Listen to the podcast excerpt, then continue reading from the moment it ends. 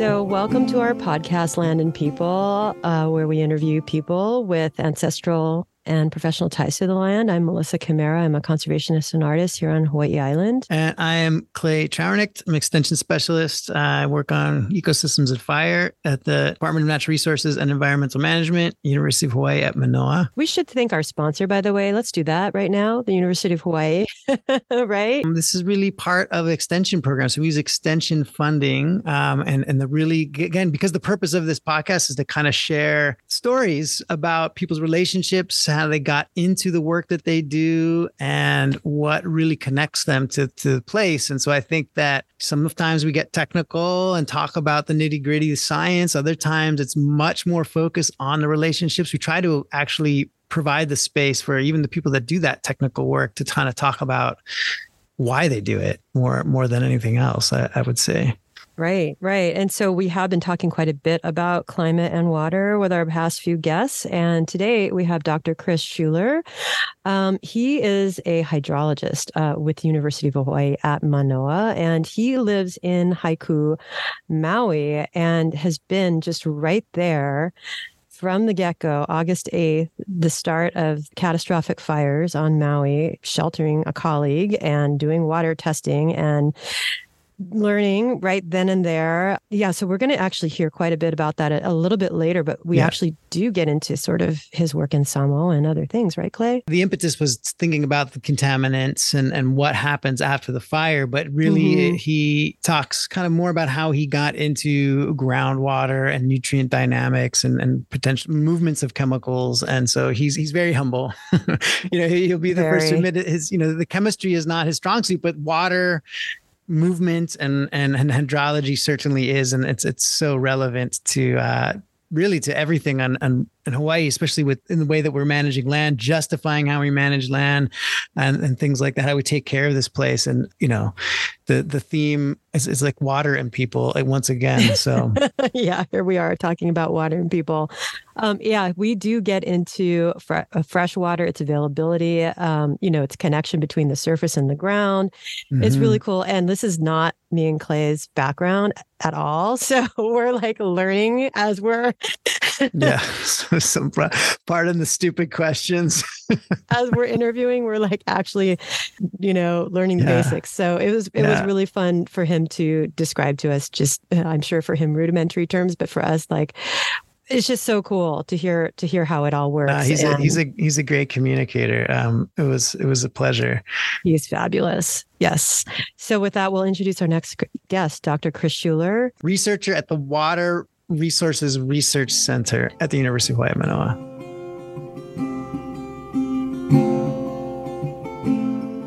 Good to see you again too, Clay. Good to um, see you. Yeah, how you been? A handful of times, but um, um, I've been busy. But yeah. I mean, I, you know, I can't. I'm sure you've been super busy too. Um, yeah, so I can't imagine how much you've probably been doing nothing but interviews the last couple months. Huh? Well, that at least has been that's that's way winded down. I mean, it's it's out of the news cycle at this point. So mm-hmm. people who've been involved with firework, like where what do we do now? Like what what's yeah. the action? This is bigger than anything we've ever really tried to think about before. Lots of lots of things we have to talk about with weather stations and you know other projects and whatnot. But we'll we'll leave that yeah. for a different time when we're not sure. doing interviews here. But uh, yeah, just so, how did do you two know each other? Oh, it's had to be through Tom. So, I, I started as a grad student at UH in 2013. Okay. So, just being at like, you know, I think the last time we saw each other was at one of those stakeholder meetings. Yes. But, you know, kind of those conferences, you know, I'm, I'm more focused on the water side of things, but certainly um, more of a, a jack of all trades than an expert at anything. Um, so, I've kind of been bouncing around with different different water issues you know, from from the modeling and stream flow and all that side of things to doing stuff with the ledge about cesspools. Mm, oh, okay. Okay. Kind of becoming a more of an analytical, just certainly not an expert, but a user of analytical chemistry with this uh, this uh, VOC volatile inorganic compound testing um, in drinking water after the fires. So that's that's been a new sort of field that I'm I'm quickly trying to catch up on. Mm-hmm. Yeah, well, it seems to me that that is new, big generally speaking. I mean, and this has just been some of my super light reading when it happened, or it was the Camp Fire rather in Paradise, California, and that this whole kind of new realm of contamination, the potential for contamination that people were kind of like learning about in the aftermath of that. Just that the fact, the scale of, of these urban conflagrations like this that are actually obviously tied to wildland fire, but that it, it's definitely um, it's it's a mess. yeah. Yeah. Well, we want to hear all about that perspective. Um, but before we get jump into all of that, we want to know a little bit about you. So I'm going to turn it over to Clay to ask the first question. If, she makes me ask the first question. Always. um, sure. Always start with just asking her, I guess, like where you grew up and how you connected to the work that you do and the places that you've you've lived and and you know experiences from your early earlier in life that kind of maybe led you to where you are now? I'm originally from Flagstaff, Arizona. So that's where I was born. Uh, but my, my family's got roots in Hawaii going back a ways. My mom's family, um, she was born on Oahu. And most of my family their aunts and uncles, they're all kind of townies. So mm-hmm. like they, they grew up like Mo'ili'ili. If you know where uh, Alan Wong's restaurant was, I think it closed down. Oh, uh, yeah. last couple of years. But that was like their family property, which was okay. like a couple blocks away from. So I moved to Oahu uh, in 2013 for grad school, mm. and we mm. lived we lived just like right down the street from there. And, and my grandma was actually in a, at a spot on Fern Street. So, oh, that's a cool zone. Yeah, very much like Asian Honolulu townie folks. you know, my, my family like they, they, hardly ever get to the beach. Like I'm the only one who surfs. You know, I'm the, oh. the boy from Arizona, right? So, um, but yeah, so that's kind of my kind of Hawaii family connections, and we do have some family on Maui and whatnot, other islands too. You know, in terms of doing the work that I do as a hydrologist, you know, I got my master's degree in geology and, you know, I'd always been kind of into doing things outdoors, like on the mainland. I did a lot of skiing and, you know, rock climbing and all that stuff. And, you know, honestly, I probably, you know, when I was, I, when I was applying for grad school, I think I remember like, like the moment when I decided to go to grad school and I was working at this summer camp, which, uh, which is actually where I met my wife. But so I was, I was working there as a maintenance guy and I was like scraping moss off of a roof like one of the, the like camp cabins and i was just like I need to do something like I think I'm smarter. you know, I think I'm smart enough to like do something a little bit, you know, more high level than this. I should apply to grad school. Mm-hmm. Um, and so, you know, that got me just kind of thinking about various various stuff. And that was in North Carolina at the time. I was kayaking a lot, and so, I, you know, I think it was honestly just like kayaking. Maybe I should apply to hydrology programs. You know, water's cool yeah. yeah. whatnot. So you know, very, you know. Uh, Can I ask a question, Chris? Did you come here to surf? Because we've been asking people how they got here, and Tom is the only honest one who basically came here for that. Yeah, I, I did not. So I didn't come here to surf. Okay. I, am a full-on adult learner. I just started surfing when I was when I came here for grad school. I, oh, um, cool. But my wife, I think, was that was a major determinant of our decision to go because I, I, applied to a number of schools. You know, we had I had an offer in Arizona and Oregon and then Hawaii. My wife grew up in North Carolina on Wrightsville Beach, and so she and her family had always surfed. And so when they're like, "Which of these options should we choose?" She, Hawaii was a, was a strong forerunner, so it's it certainly had some determinant in our decision making. That's that's awesome. There's nothing wrong with that. No, yeah. no. yeah, so she and I came out to to Hawaii, and I got my degree in in earth sciences and geology, mm-hmm. and uh, kind of just kept going. I did a lot of work in American Samoa for my master's and PhD. Yeah, and you know, I think that that did help me expand my area of of interest just because American Samoa is it's a very small place. There's not really many people doing things there. Right. There's a lot of things to do and you know, there's kind of a lot of low hanging fruit. So I was able to do a, a, lot of different projects and get involved with, you know, different areas of focus, you know, from the groundwater modeling thing, which I started with to, you know, w- working on like geothermal kind of stuff. Oh. You know, working with people doing things like that. And then you know, into more coastal kinds of things, SGD, submarine groundwater discharge oh. uh, work and whatnot. So I, that certainly helped me. In Samoa, like, how did you connect to some of the more i mean it sounds like you connected to some more of the applied needs there. How did you find your way towards rather than you know obviously coming in and be like oh i'm going to do this and that like how did you link up? Who are the people and sort of projects that like led you to kind of figuring out what really were the needs like how you could apply what you were learning to what they the help that they needed there? Honestly you know i mean I, I suppose some graduate students like have an idea of what they want to do and they go out and do it but i just kind of let luck be a lady you know and we were really lucky in American Samoa. My advisor didn't have a lot of plans and sort of things mapped out in advance. So we ended up, you know, knowing we wanted to do something with groundwater. There's only one water utility there. So all of the wells are pretty much controlled by the American Samoa Power Authority. So we kind of reached out to them and said, you know, can we sample the groundwater? And they were totally cool, helped us out sent out operators to go sample with us. You know, we just kind of hung out with those guys for two weeks and sampled groundwater. And during that time, you know, got connected to those very, as you said, applied parts of, you know, water distribution. And, um, I mean, I think part of it too is like the American Samoa Power Authority, they not only, you know, pump and distribute the water, but they're also tasked for caring for it because it's a small place, right? And they're the right. main stakeholder that uses it. And they're the only water utility on the island. So they kind of have a big purview and you know just getting in with the water utility like at that level really set the kind of perspective of like you know the work that i'm doing needs to be useful to the people that i'm working with. Totally. Yeah that's um, cool yeah. And what were you um, specifically looking at over there in Samoa? The first thing I did was sample the groundwater for all kinds of different chemical species, so isotopes, nutrients, things like that, to really just understand what the water quality issues were there, and to you know see if we could we could do some science because the the proposal I was working off of the mandate was like do some water stuff in American Samoa. That's cool. and like listed this like huge range of stuff that was more than a master's project. You know, it's like right. oh, model yeah, this and do all the contaminant stuff and whatnot. So I ended up making a model out of it, groundwater model, looking at nutrient transport because you know that's what we saw a lot of variability with was essentially nitrogen. So, so that was what came out of that that master's. But I also started a lot of of other projects to finish up with my PhD. I'm wondering if maybe you can like take a step above that for for all of us, the listeners alike, but to say just to l- describe a little bit about like the possible pathways that you're kind of trying to track. So we're talking about groundwater and then where those may be ending up that you will, that people will be concerned about. You know, I mean, I think that's the difficulty, right? That we as scientists have when we're like, okay, I'm going to make a groundwater model and like you're so focused on you know you're so focused on the method i think a lot right. of scientists like really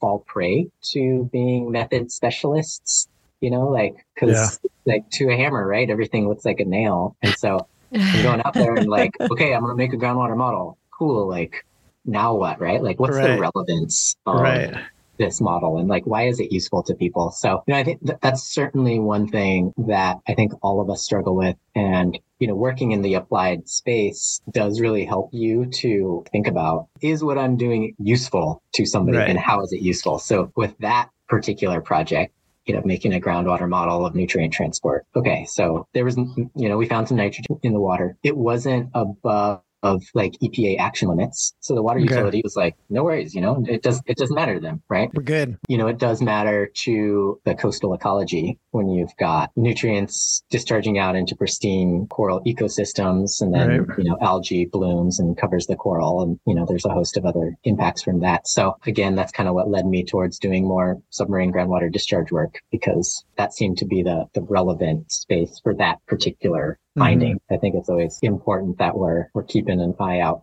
for how our work's important and how it ties into the rest of solving the problems that we as a society face. And like the back of my brain, my I worked with uh, American Community College, or sorry, American Samoa Community mm-hmm. College, which is actually one of the reasons that why I was told I have to connect with Chris mm-hmm. years back. I keep thinking about the the surface water issues there, right? So one of the things they were working on were these piggeries, right, where everyone's mm-hmm. washing down these, uh, you know, cement beds where they're running their pigs and all that going out into the into the stream. And so, are you able to? I guess the question is, this is eh, sort of distinguish the contribution from groundwater and surface water in that work, or were you pretty much just figuring out this is what's kind of percolating down into the aquifer directly and coming out that way. Yeah, funny you mentioned piggeries. Um,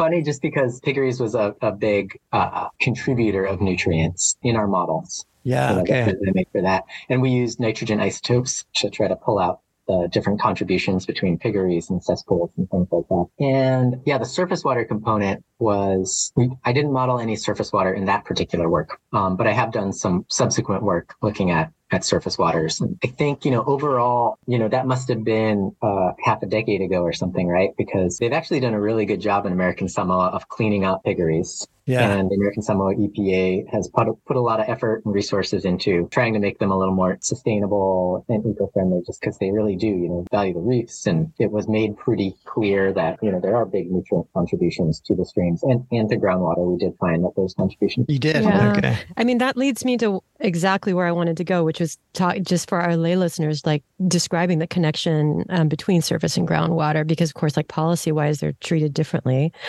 Um, mm-hmm. Maybe you could just like, in the broadest sense, kind of tell our folks how they're connected or not connected. And um, I know it's well, probably incredibly complicated question to ask, but I'm asking. She doesn't yeah. want to talk about piggeries anymore. She's trying to change the. I do, but uh, how does that relate to streams and the aquifer, etc. pollution? I could keep us talking about piggeries for sure.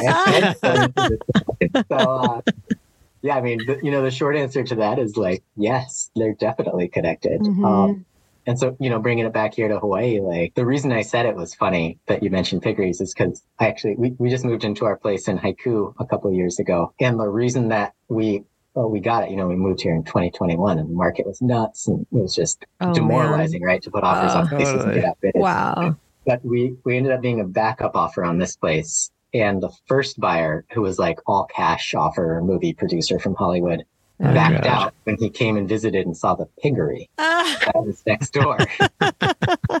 and so, you know, they was like super loud. They were feeding them, and there's like there's like oh, 100 to 200 awesome. pigs next, next, door to me in, in Haiku here in Hawaii. Yeah. Yeah. Um, and you know they were loud and smelly and stuff, and it's like they're not too bad. We don't smell them too much, but it, this piggery and you know, I mean, maybe I shouldn't blow them out of the water, but they they don't use the best practices either. So it's like not just an issue limited to Samoa. And so yeah. the, the, streams in haiku, you know, I've been doing some work here as well. So I have a graduate student funded to examine water isotopes and do sampling and just kind of generally think about the hydrology in, in haiku because this is actually a pretty critical location in Maui in terms of water development because it's, sure. it's the closest place to the dry areas that's wet. Right. Right. So mm-hmm. it's, you know, kind of the bullseye for water development. And, you know, I mean, there is a lot of water here, which is a good thing. But, you know, one of the questions really is how connected are the streams to the groundwater here? Mm-hmm. The pig stuff is leaching off into the streams and where's it go and whatnot. We've found some interesting things with our, our isotope studies and, you know, looking at the geology. And I, I, think it's different in different places, but you know, in general, the stream water in Hawaii streams, when you see clear stream water in the streams, that is groundwater. That's base flow, mm. right? Because you know it's filtered through the ground and yeah. Um, it's coming out in the stream. When you see turbid water, water is sediment, that's the runoff from, mm-hmm. from the rain. And so even if it's clear where you are, you know, it might be raining up the hill and you might have that turbid water. You know, you can see that in Manoa stream. You can see right. that in any of our Hawaiian streams. The interesting thing in Maui and Haiku in particular, we've got a couple factors. So one of which is that, you know, we found with our study uh, recently that the streams here, like I have a stream in my backyard and it's, it's very, very likely from, you know, what we found with isotopes isotopes and whatnot disconnected from the basal aquifer. So, you know, the big question is if they pump wells here in Haiku, is it going to dry up the streams that right. people swim in and rely on and whatnot? Mm-hmm. And we think no, hmm. because there's some volcanic layers on top that are less permeable. And we think those streams arise from aquifers in those layers. Um, what that means too, so there's that which kind of makes the streams more intermittent. And then there's also the fact that they're being dewatered. Right. And so the historical ditch system is pulling water out of so there's a lot of streams that don't have water. Right. And so you really see this interaction like so clearly here where you you know you can be walking up a stream, you start at the coast and there's water in the stream because that's touching the basal aquifer down there. Um, mm-hmm. Um, and then you go up and it dries out because, you know, all the water from above soaks in. And then you go up farther and then you see this, you know, clear base flow coming out because there's an area where the stream bed is touching that aquifer, like usually a perched aquifer here in Haiku. Mm-hmm. Um, and then you go up further and, you know, that dries out again. And then you go up further and you see that there's an EMI diversion and it's taking all the water out of the right. stream and putting it into the ditch. So it's, it's very dynamic. But yeah, certainly in Hawaii, surface water and groundwater are, are very connected through streams. And, you know, and then we're also seeing from the Supreme Court, uh, court case on West Maui that like, you know, the groundwater and the ocean water are also right clearly connected enough to, you know, mean that you discharge into the groundwater and you're you're breaking the Clean Water Act by discharging to the coastal water. So yeah, that's all connected here. Is it a case that or a situation where it's like that the the, the geology is so particular to each given area that it is you would have to kind of to understand that connectivity is it where you'd almost have to study them case by case stream by stream can you start to look at whether it's sort of the ge- geologic history of a place and whatever. I mean, again, this is like way out of my wheelhouse. There's like mapping these features. Um, but I know that there's been some criticism, for example, um, with how the aquifers kind of get mapped by surface features and that might not really relate or we might not be capturing these kinds of relationships. So kind of how nitty gritty do you have to get to really figure these kinds of things out? Yeah that's that's a really good question. And i think overall you know as with everything in science it kind of comes down to what you're trying to answer and what resolution you're looking at. Or like you know especially as a modeler you change the like cell size resolution of what you're looking at and it like totally changes everything. And you know changes how the model behaves and changes what kind of your concept is of the processes that you're trying to measure. So i think there's a lot of generalizations that can be made. And we you know i, I think it kind of falls into two spaces. You sort of have like this real generalized space and a lot of the early work by Stearns and McDonald kind of works in this generalized space of like, we just kind of envision the aquifer as a basal lens. Mm-hmm. And we know that there's more heterogeneity, but that's, those are the main processes that matter when you're trying to extract water. So let's model those or conceptually think about them, you know, as that kind of generalized big picture space. Right. And then there's the nitty gritty space where when you really start to envision like what is an aquifer? You know, you mentioned different aquifers and whatnot. When it comes down to it, we have an island, right? And it's a bunch of rock and there's all kinds of different things inside of the island. There's dikes and there's right. there's individual lava flows are at the scale of one to six meters, you know, and they're like rivers of lava. And we've all seen that on coming down Big Island. And then you've got cinder cones that pop up and then they get buried by lava flows. So you've got so much heterogeneity. You can understand this stuff on like a small scale, you know, when you're like at the coast and you see a coastal spring coming out and you see that there's, you know, it's kind of coming out in an area where there's like a patch of cinders or something. Mm-hmm. Okay, cool. That's, that's like an old cinder cone the spring is coming from the cinder cone. You know, and you have that very, very small scale perspective. You can kind of understand it from there. But then I think the hard part is in the middle to go anywhere in between that, like sort of generalized, you know, as groundwater modelers, we call it just kind of or, or homogeneous media, right? So you can, you can say like all these lava flows and cinder cones and dikes are kind of heterogeneous, but just when you model it, you use, you actually use a formula, Darcy's law, that assumes that the material is homogeneous. Same. And that's hmm. because you zoom out far enough that those individual cinder cones and lava flows just turn into grains of sand. Right. You know? Right, right, like, right. But you can also model it individually as a cinder cone and a lava flow if your right scale is small. So being in that middle space, I think, is where it's hard. You're right. You know, that's where trying to discretize different aquifers. They're all connected. It's all just one rock saturated yeah, totally. Yeah. yeah. That's it, right? In some places. And there's, yeah, there's different features in different places that make perched aquifers or whatnot. But yeah, it, it is a little bit of a trip to try to envision how, how the groundwater works here we were talking with Jonathan Scheuer and you know the complexities of like figuring out sustainable yield. We don't have to talk about that here necessarily. I was just going to go there. I was like, oh, what do you think well, about sustainable yield? okay, sure, why not? You know, my understanding is like reading his work and just thinking about yeah the critiques of what that means. But again, it's like coming out of a lot of the assumptions you're talking about, right? How granular do we need to be to make decision in that decision space? How much can we pump out? And and I think that he kind of would go to the more important part of that is not just how much can we take, but like how much do we need based on how we're using it, right? Like where is it going? Um, which is kind of a, it's this another part of that question. We didn't like prime you for any of this, but like to what extent you delved into that space or what your th- what your thoughts. I mean, I would love to hear what you think about yeah. how we're determining um, sustainable yield. I'm glad you invoked Jonathan Scheuer. You know, I think he actually what was it? So I was in a meeting uh, like a county council meeting or something, and they asked him a question about, is there enough water on Maui? I'll try to quote him, but you know, he, he basically said, you know, there's no water dispute that I've been in that has resulted from a fundamental lack of water, right? So I think that's like, right. it's not about the water when you talk about sustainable yield. It's about the people right. and the politics and who gets it and who doesn't get it, Right. Yeah. and who's using it for what, and who isn't using it for what. That's the complex part of it because it's really a huge question. Totally. And you know, as, as scientists, you know, we, we can we can sort of model stuff. We can, you know, it's basically like the rainfall. You know, how much does it rain, Yeah. and how much of that evaporates off, and then how much is kind of left, and right. what will it do? You know, the, the haiku question is a good question. Like, if we pump water out of the basal aquifer, is it going to dry up the streams? If it did, that would change your calculation on sustainable yield. hmm If it doesn't, you know, maybe that that changes how you look at it, right? Because Right. there's so many people that care about the streams. There's also people here that have their own wells. hmm So it's like if you pump out of big wells and that impacts their ability to get water from their wells, that's that impacts that sustainability of the yield. So I think Right.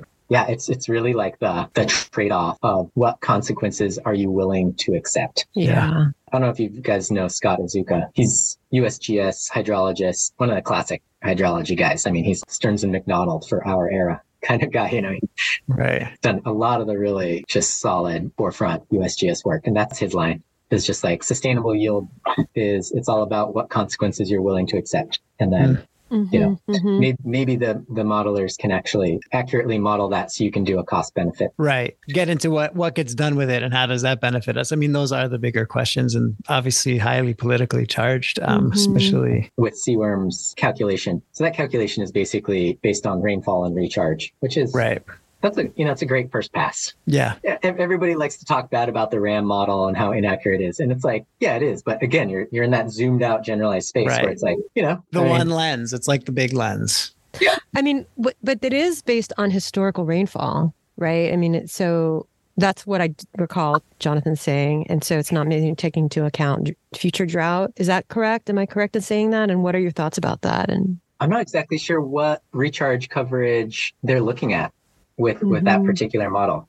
Certainly, it, it could and should be updated for future rainfall. And you know, USGS has done a lot of really good foundational work, um, ingesting climate models and you know trying to sort out uncertainties. Mhm. um, Right. You know, at least on Maui, and I think they're working on other islands too to you know get some projections for future recharge. So Mhm. yes, certainly, you know, we, we would hope our policymakers are thinking about climate change when they make policies that impact the future. you know, we're certainly producing projections as, as well as we can as scientists, right? That to hopefully, projections and just even current trends right that are that are changing which we've that's been documented again it's kind of another way of being granular not maybe in space but in time and how do we really really anticipate that um, but even all those projections become really interesting because maybe we've got good projections for rainfall but land use and land cover is another kind of animal altogether and you know there's not a lot out there to use to say, well, how are these ecosystems going to change or forest cover that might be affecting groundwater recharge? We, we're not really, yeah, that, that's a, that's kind of a, an area to, to be explored, but it's also cool because it's an area that maybe we can influence as well. So, um, how do you see, uh, our ability to change those potentially using managing vegetation. So, I mean, you know, changing forest cover, like uh, reducing tree cover, for example, maybe along uh, riparian corridors. Like, do you, and from any of your work that you've done, has, has any looked at that? yeah, I think this is this is really the the million dollar question for Hawaiian hydrology right now. I was speaking with James Chang, who's a he's a, a staffer in, in Senator Schatz's office.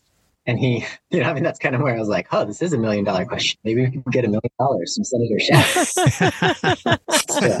to answer. Um, because, yeah, really, when people are putting a lot of money, and his interest is because he supports restoration programs, and Right. he's, he's really great with, with a lot of these kinds of initiatives. But one of the benefits that is often sort of espoused about restoration is that it'll improve availability of water because it like it makes sense, right? It makes sense that you you have like a spongy native forest covered in ferns mm. and that seems like it should you know absorb more water than like a strawberry guava forest where you know the ground is just Right. packed underneath and it's like conceptually we think that and it makes a lot of sense but the really hard thing right now is that it's really hard to measure Yeah. those kinds of processes on a landscape level especially Oh, interesting. so I know, you know, some USGS work has kind of started in on that and started to try to do that. And some Tom's group has Yeah. done a little bit of work on it as well. But it, yeah, it's it's a really big question that we want to answer that we just currently don't really have the data for. And I think that's going to be something we see in eco hydrology, Hawaiian eco hydrology is you know, hopefully more progress on that question in the next 10 to 20 years because it's a really pertinent question and it's hard to address. Yeah, I mean, so that's like the groundwater question, which is the kind of big i mean this is really important obviously because it's driving literally like the general argument for the benefit of of native forest restoration. And i always i always push back not to say like hey you know that's not important or that we don't know enough to say anything about it. But i'm also always just like you know everybody that i know that does that work is doing it for for the plants themselves right? It's like for the sake of the ecosystem not the sake of the water changes. But i again we're looking to sort of frame this in this economic benefits and water is like central to that. Is there any any effect of like the vegetation along a stream? So this was the question that got posed to me. These are these guys um, on, on Kauai. They're like, can we actually increase flow, not from the capture water like up Mauka, but actually as it's flowing or, you know, do the kinds of vegetation you have along a stream potentially affect the flow, like the amount, like the, I guess it's the groundwater level, right? That would be maintaining a perennial flow along that corridor. Well, I mean, I would almost think that if you have, you know, uh, depending on the kinds of plants that are around the stream, they can utilize that water and evaporate it, right? Yeah. You know, is the question: Do you get more water from plants along the stream, or do you get less? Get right? less. I know. I'm a part of me wants to say maybe it's less because if you have these big trees that are coming in and they're just, you know, the basically the water table. Yeah, they're sucking the water. Again, we turn to literature. Yeah, they're just drawing more water up and out and lowering uh, the the groundwater, the, the the water table. Anyway, I was just curious if you. Uh, I'm like yeah. asking so selfishly.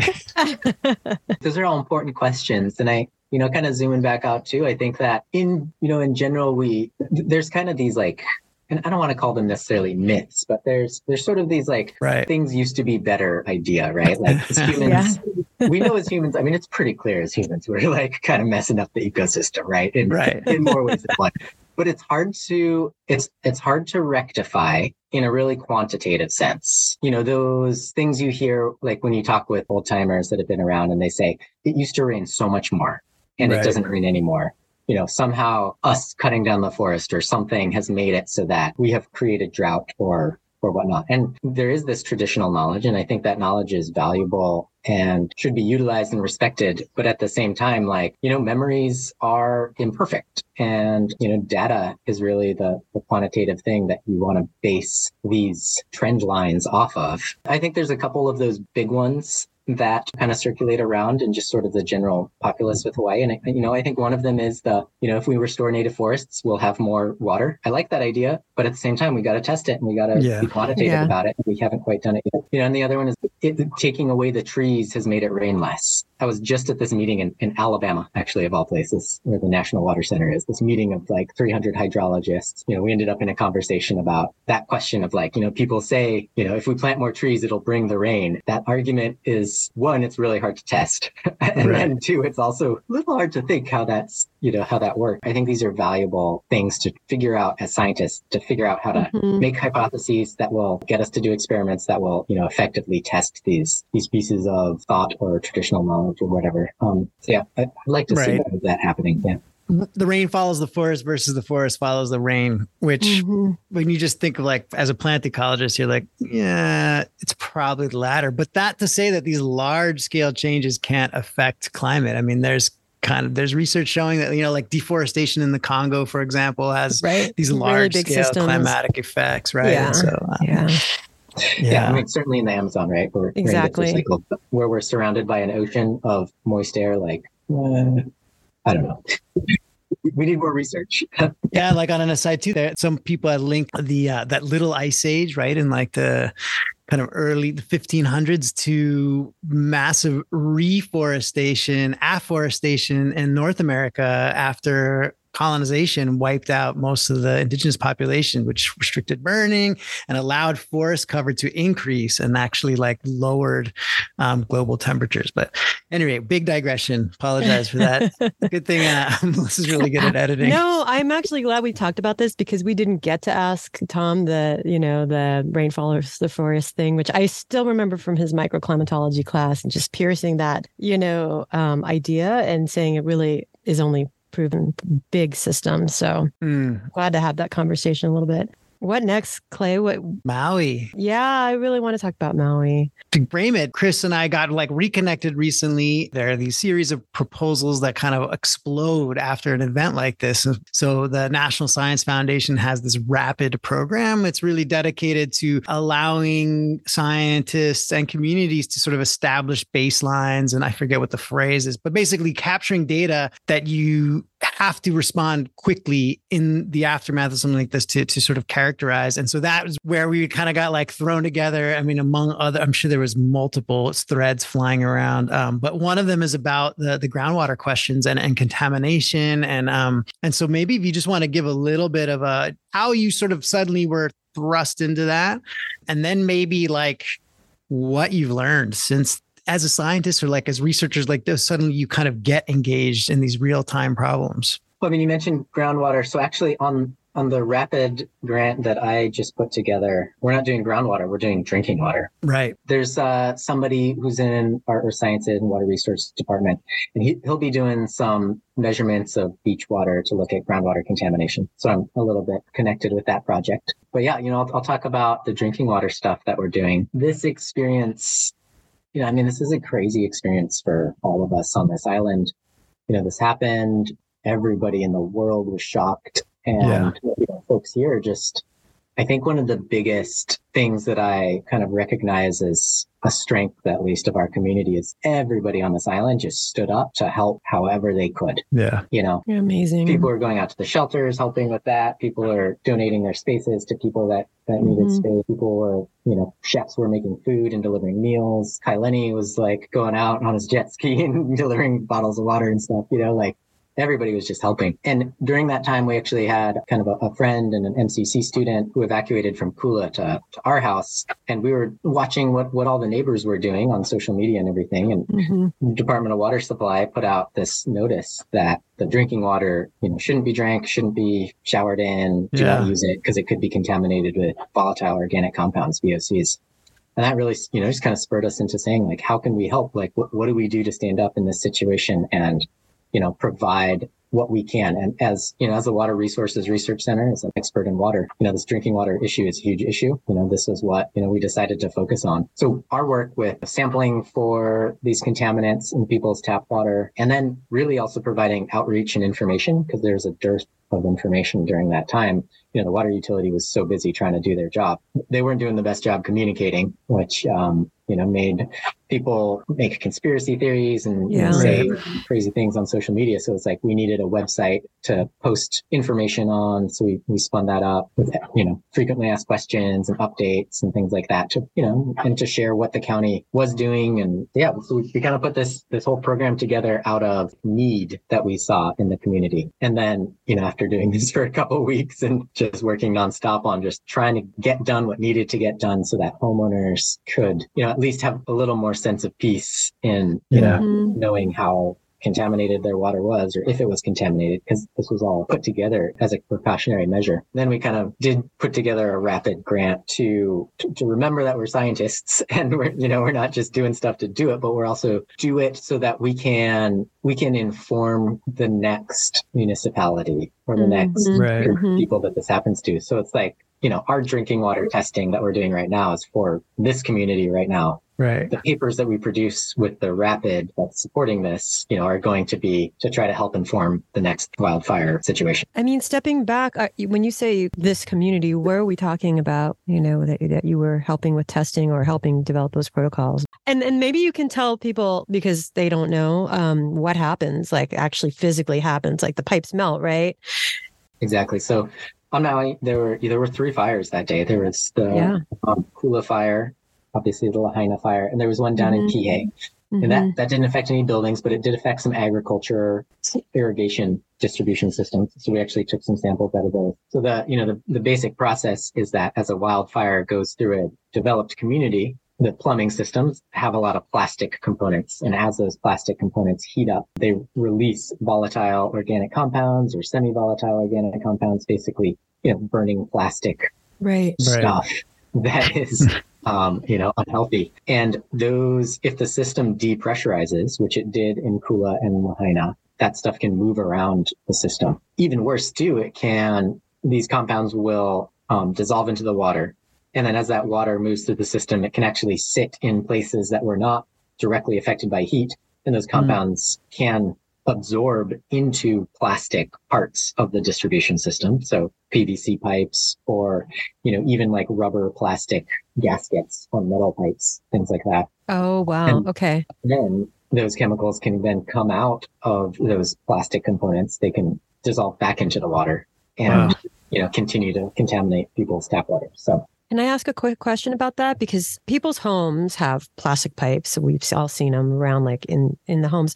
But is it true that county distribution pipes are galvanized, or no? Are they some of them plastic also? Yeah, I don't want to speak fully for the county. I, I did spend a little bit of time with the water department learning about the system, and we actually, you know, kind of when all this happened uh, at Water Resources, you know, we we knew uh, a guy named Andy Whelton from Purdue who's right. uh, he's an expert on this. He's been working on it since 2017. You mentioned earlier in in the Tubbs uh, fire. That's when they actually literally the science was you know created in 2017, right. like six years ago. So he's been working on it since then. So you know him being the expert, we, we just kind of pulled the trigger and brought him here. And he then also was able to, you know, we we met up with the mayor and the water department, and he was able to bring in some experts, you know, basically the water utility guys from uh, the Camp Fire in Paradise and, the Marshall Fire in Boulder, and they flew out. So we, you know, we sat in a oh, wow. in a room with Department of Water Supply for a while, and you know, they told us all the, all the specs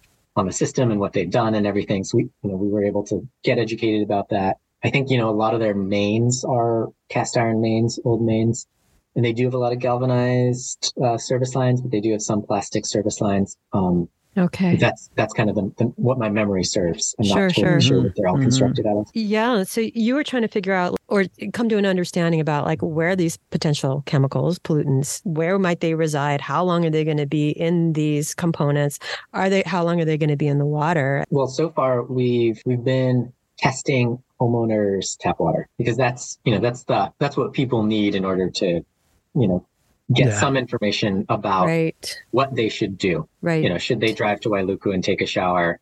Yeah. Should they continue yeah. to drink bottled water? You know, and those are all, you know, and should they bathe their children in this water, right? Like I have gotten a lot of emails, you know, like I have a one year old at home. What should I be doing with this water? like, yeah, I've got two little kids at home, you know, I've got yeah. a two and a five year old and it's like, it's, it's, you know, very close to your heart, right? Like these are, you don't want to take chances. Yeah. Yeah. Yeah. yeah. This is like hard questions ask and answer. But yeah, so we, we've been just trying to test people's tap water and we're running those samples at our lab on Oahu for volatile organic compounds. And those are the main compounds that you're concerned with, with, uh, you know, wildfire in an urban area like this in the water system. Essentially, we're focused on collecting these samples, getting data back to homeowners, but then, you know, then we'll have this data. Um, with that, you know, that's where I think our scientific, you know, rapid project we'll try to do some mapping and, you know, mm-hmm. maybe try to start getting at some of those questions you just answered. Okay. But yeah, you know, like I said, this, this project really started out of community need more than scientific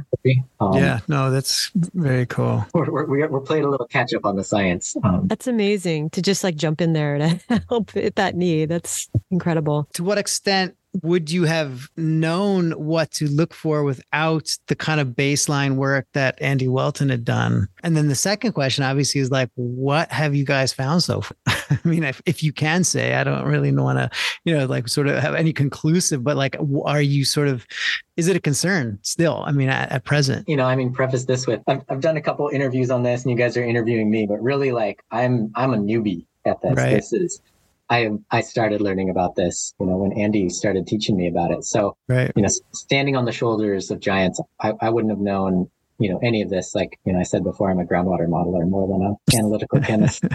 you know, but the other the other giant too that we're whose shoulders we're standing on is our Red Hill Task Force team mm-hmm. at yeah. University of Hawaii. So this is this is kind of the second time that yeah. You know, our water resources team has gone through this. Right. Mm-hmm. When the Red Hill incident, which was fuel contamination from the, the Navy fuel tanks into their drinking water system. Mm-hmm. For listeners that don't know about Red Hill, that, that happened in 2021. You know, that, that was a big deal, right? Because petroleum was coming out of people's taps and they were drinking it and getting sick. And so that was yeah. Yeah. A lot going on there, a lot of parties that were involved.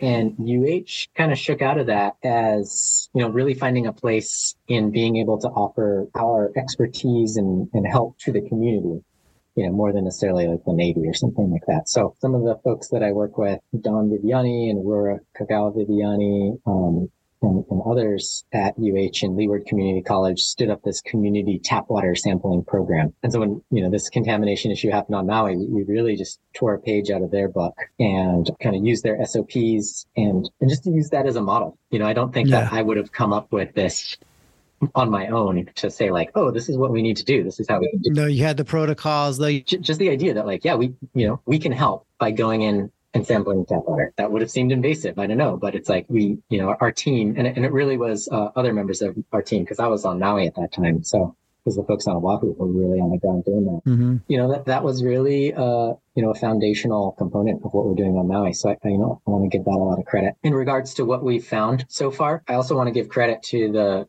Maui Department of Water Supply because when this happened, they, you know, they had crews on the ground the next day, shutting off parts of the water system, isolating it so, you know, the water wouldn't leak out, but also at the same time to, you know, keep contamination from moving around the system. They did a pretty good job, I think, of valving off the system. And the parts of the community where we are working are areas on this do not use notice, which mm-hmm. mean that they're essentially on the same pipes as houses that burned, like right. connected systems. Right. Um, but you know, are currently valved off. Okay. And the areas that are affected that cannot be valved off or are clearly contaminated, they're, they're shut down and the department's not delivering water to those. Right. It's like specific okay. properties in Kula and it's parts of Lahaina. So we have not been finding really very many pyrogenic contaminants at all. In a couple samples, we found them in different areas where we've been a lot closer to active burning, but primarily we're, we're finding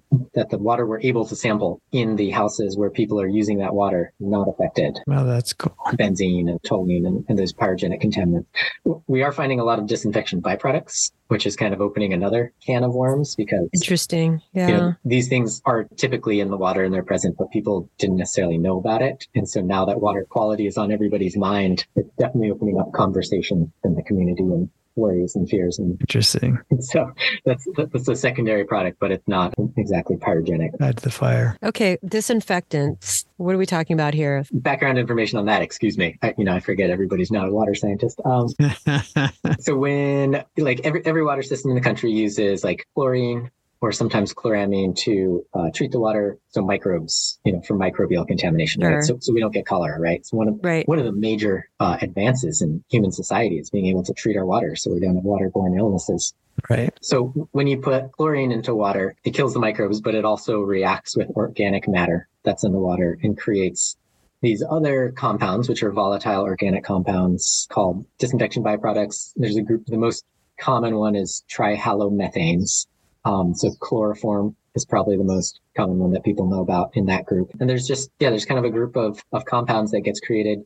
Some of them are carcinogenic. You know, we know that they're not good to drink. But there's mm-hmm. kind of this public health calculation that it's like, you know, how many people would die of cholera if we didn't put chlorine in the water? Right. You know, what's the risk of cancer? Yeah. And so if we keep it below our, you know, EPA, acceptable MCLs, level, yeah, it, it should be okay. And, right. and I'll note that the levels that we're finding are for the most cases, for most mm-hmm. cases, below the MCLs. Mm-hmm, um, so mm-hmm. they're they're not they're not considered to be a problem by the water department or the sure. EPA or the health department. But you know, we are finding detectable concentrations of these things, and people have different opinions on what's what's acceptable. Um, right. Drinking these kinds of compounds. Wow, all of that's so interesting. So, is your um, sampling getting fed into like the county's website, uh, assuming they have one. Um, is that how the information flow is going? Then, then homeowners can look at the map and see, oh, I'm cleared. Okay, it's cool to start drinking the water, whatever. Is that how it works? Or no, yeah, no, not at all. Yeah, we're we're we're offering kind of third party sampling. Oh, um, okay. Um, and our okay. our instrument that we have, we have we have a very sensitive instrument, but we're our I guess our lab is not EPA certified. I see. So the county can't actually use our results for regulatory testing. Oh, okay. they do a lot of their own sampling for regulatory mm-hmm. testing, mm-hmm. and they they've got all their results up on a map, and they're you know trying to be really transparent and get those out. I see. And so we actually on our our website post their results and have links to their map and whatnot Okay. just to try to get that information out. So kind of the other way around. The issue that we recognize and that we are trying to amend is kind of a community trust issue with Mhm. Right.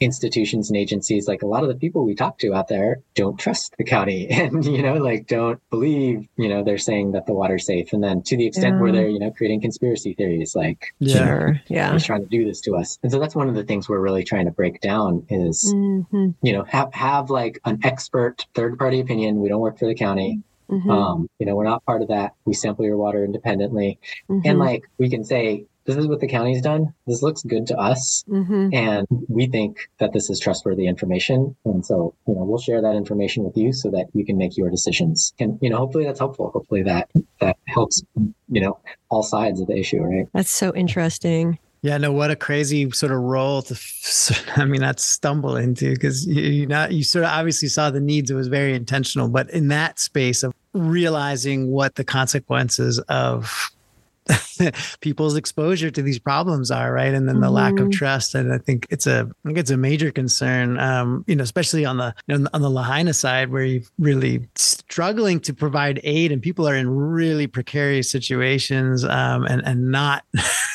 not happy, understandably, with what what the response has been. I mean, so much so much of this begins be, becomes this question of like, you know, wow, we're trying to argue for prevention always in the wildfire realm, but right, but then you stumble into these situations where, you know, it starts to seem beyond. Um, beyond our capacity to fix right some of these problems What has been maybe the most surprising or unexpected takeaway from from all the things that you just described?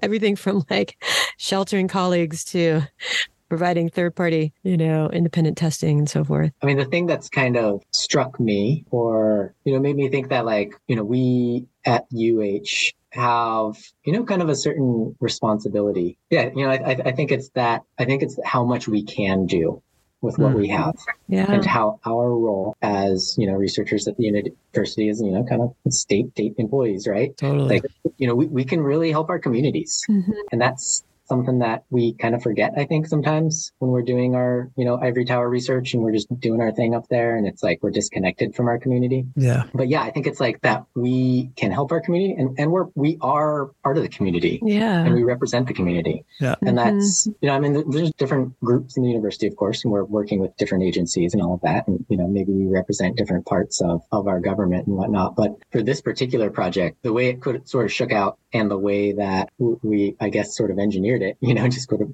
more organically i suppose. But we're really focused on the community side of, of this because yeah the, you know the county has their regulatory testing. They're already doing that. We don't need to do that for them. But there's this gap in like like I said, where you know people want information but don't necessarily believe in official information, and that's Mhm. you know kind of a an aspect of this whole disaster that we can help with. That. We can be unofficial, you know, unofficial experts, yeah. Right. and you know as, as part of that too, like we've tried to you know come at it from that side of things. Like the the folks that we've hired to take our samples, like the first person that I hired to sample in Kula is you know now a community college student, and she lives in Kula in a house that's in the burn zone, and right. we can take samples word of mouth because like you know, it's her neighbors who, who we're sampling from and we've hired a couple people from lahaina. So one of them in who lives in the Leiali'i, you know hawaiian homesteads community there and one of them that grew up in lahaina. So that really gives us our place i think to be members of the community and advocates for the community and also experts at the same time. Yeah. Yeah. and just being able to be responsive right? So that the value of this the capacity that someone like you br- can bring in this situation right? Like you know both being on maui which is a huge advantage in this situation but also Yeah. you know that that argument for and um, this is a little bit of a plug um, but for the kind of the specialist knowledge but where maybe you know many of us at the university aren't necessarily teaching right? And so like a lot of times the value of the university kind of hinges on that. Well like how many students are you bringing through? But that there's a much much bigger societal benefit that again sort of cultivating this expertise allowing folks like yourself to to do this kind of work so that hey you know there's this such obvious need. And not only do you have the cap- the capacity to do it but you know you're, you're being provided with the resources. We're able to kind of shift resources around to to respond. It's very very promising. I mean given all of the kind of horrific things about uh, about these fires. Um, just seeing that there are functional parts that that that can come together. Well, and that you, as you said, you are the part of the community. You know, yeah. you are you are really yeah. part of it and contributing, and and I think it's wonderful we've kept you yeah. a bit longer. But Chris, is there anything else you want to talk about or tell us, or any new projects or things coming up, anything at all as we close? I mean, so many new projects and so many things coming up. but no, I mean, I, I don't think so. I think I think it's good to close on that community. Um, yeah note just because that's that's been sort of the biggest part of this is that for us for this program um, but also for maui in general is like you know i mean if there's any silver lining enhanced the sense of aloha and connectivity to our neighbors to yeah. our family to you know people yeah just it's kind of brought brought it to the forefront that we need to we need to help each other out well 100% and I'm, glad that we're we're able to do that. You know, I'm, i just feel lucky to be able to to be able to help and I think you know a lot of people are doing the same. Awesome. Mahalo nui loa for coming on our our show. Yeah. Fa'afetai lava. Thanks for yeah. coming. Yeah. Sure thing.